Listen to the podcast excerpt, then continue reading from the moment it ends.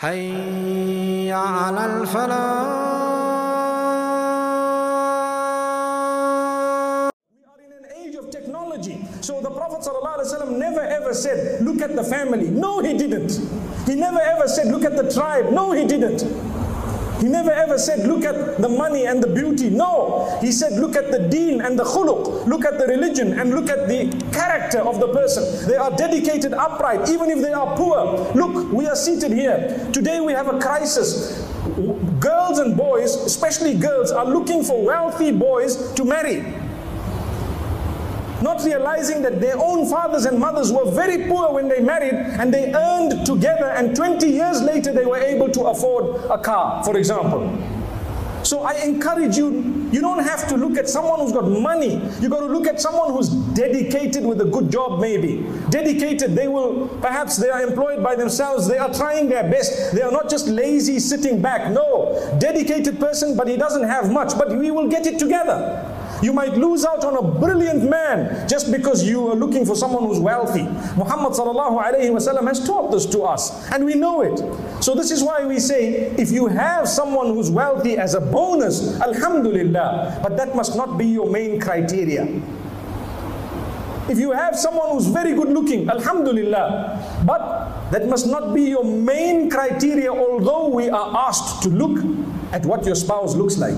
That's definite. So now, you know, there was once a boy who came to me. He said, You know, you ustaz, you guys, you tell us not to look at the beauty of a woman. And you know what you want us to marry someone who's really ugly? So I said, Look, you got it wrong. The hadith did not say don't look at how beautiful they are, but the hadith says you can look at all these factors, but become successful by concentrating on the religion of the person, the character of the person. That is how you will be successful. Because if your main point was good looks, then you know that you are not going to go further because there will be no character, no mannerisms, no responsibility, not a good mother maybe. But if you have someone who's got both or three or four, then you are lucky. We say nurun ala nur. You have light upon light, mashallah. You are lucky, you are fortunate. So you say for example, someone proposes. They are very good in, in deen and khuluq. We've mentioned what that means you know, in their spirituality, their link with Allah, their religiousness, and at the same time, their character. But you are not happy with the way they look, no problem, you can turn it down. You can, you have the right. Then someone else. You are not happy perhaps with their deen, you can turn it down. Then a third person, you are not happy, for example, with their character, you can turn it down. Then there will come someone whom perhaps you are now okay with the way they look and they have immaculate character. That is a gift of Allah. So you will never get 100% what you want. Never, ever, ever. 100% what you want, even the wealthiest of the wealthy don't have that. What's happened to us in the marriage discourse is that we actually market ourselves. The, the boy and the girl, and even the families, they market themselves. So they turn the house into something it's not when they are coming over, when the in-laws are coming over. They turn themselves and their conversations into something that aren't genu- genuine. That's not really a representation of who they are. How many families I can't even count, and he's, he and she are in the counseling profession, they can tell you. How many families would come and say, we did, we had no idea they were like this. We had no clue who we were dealing with. They were completely different people before. You know, and this, this kind of scamming, which you would think would happen in the sales industry, is actually happening in the institution of marriage. And that's a crisis as a matter of fact. We offer, you know, in some of the more, I guess, forward-thinking families that aren't as conservative, quote unquote, they say, okay, no, let the boy and girl talk to each other.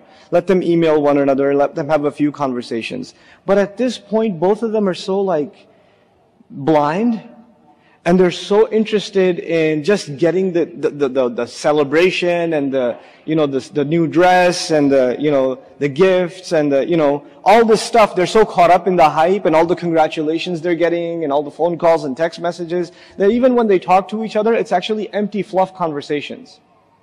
And they see the, what they want to see in the spouse. They don't, they're not able to have an intellectually sound conversation. A lot of times, the young men and the young women, because, you know, حب العين لا ترى, You know, or aynul hubasif, لا ترى. The, the, the love, the eye of love can't see.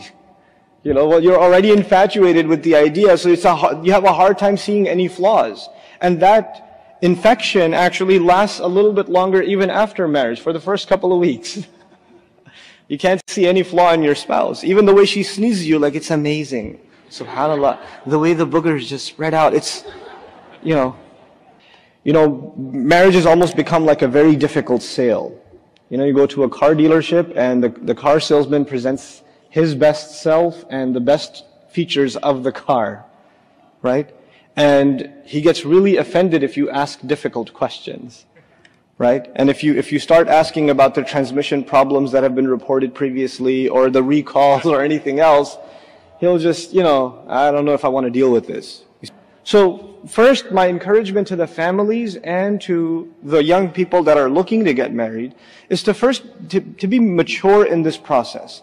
The, there's a place for love and emotions and infatuation, and I tell you, you have to put the brakes on that until the marriage is really, really close and everything else is settled. There's some other really serious things that need to be settled first. You know? Then the other thing I want to talk to is the elders, specifically the elders in our communities. You people are so worried sometimes about your messed up kids that you say maybe if we marry him to a good girl, or we marry her to a good boy, things will work out fine. So all the really messed up things you know about your child, you don't tell anyone.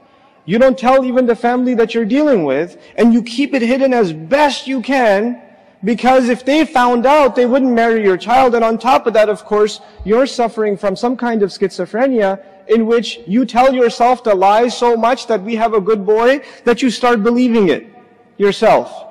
And in the face of reality, I mean, your child is coming home, your, that's not a child, it's a man.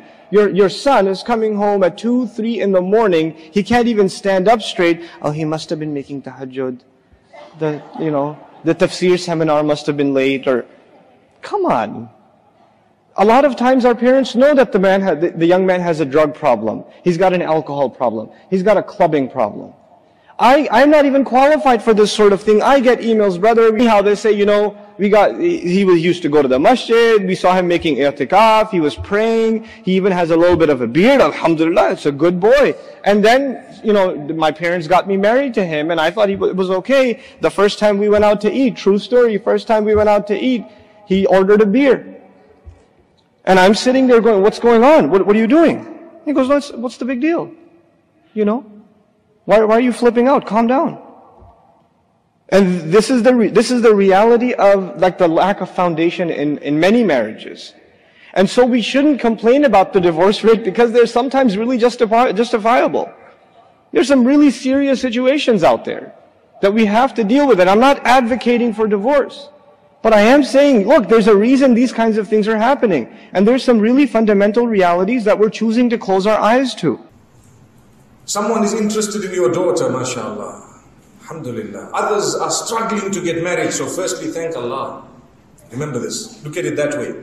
Others are struggling to get a decent guy. Others are struggling to get married. But someone is interested in your daughter, but because his family lives across the river, and we live on this side of the river, or we come from a city, and they come from further down south or up north, we say, no, I don't want. Why?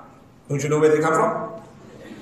Is that Islam? Come on, where did you come? So now when there is depression in your home, blame yourself. Don't blame Islam. When there is chaos and everyone doesn't talk to you, I would rather the child make a mistake to marry the wrong person than to lose the child's mind. Because today, it is our fault. We blame religion to say, no, Allah has taught us this and that. When we don't understand what we have done, we have just been selective. We choose what suits us because we are worried about our own reputation and prestige. How can my daughter marry this man when he doesn't really have anything? To be honest, your grandfather had nothing. The Prophet ﷺ says, if a proposal comes in your direction and the person happens to be one of a decent deen and decent character, then let him get married. If you don't do that, there will be great chaos, corruption, confusion on earth. There are so many people who are extremely wealthy who've treated their wives like slaves or without any form of respect, no respect. They have no trustworthiness within them. Whereas there are others who perhaps would not be able to afford the luxuries of the world, but they treat their spouses with utmost respect. And they are so happy living in a hut. May Allah subhanahu wa ta'ala grant us happiness of the dunya and the akhirah. You know, a long time ago, we could easily say that, hey, this son or this boy or this girl is from this family, so they are good, so marry them. Today, you are an individual. Your family can be the best and you can be the worst.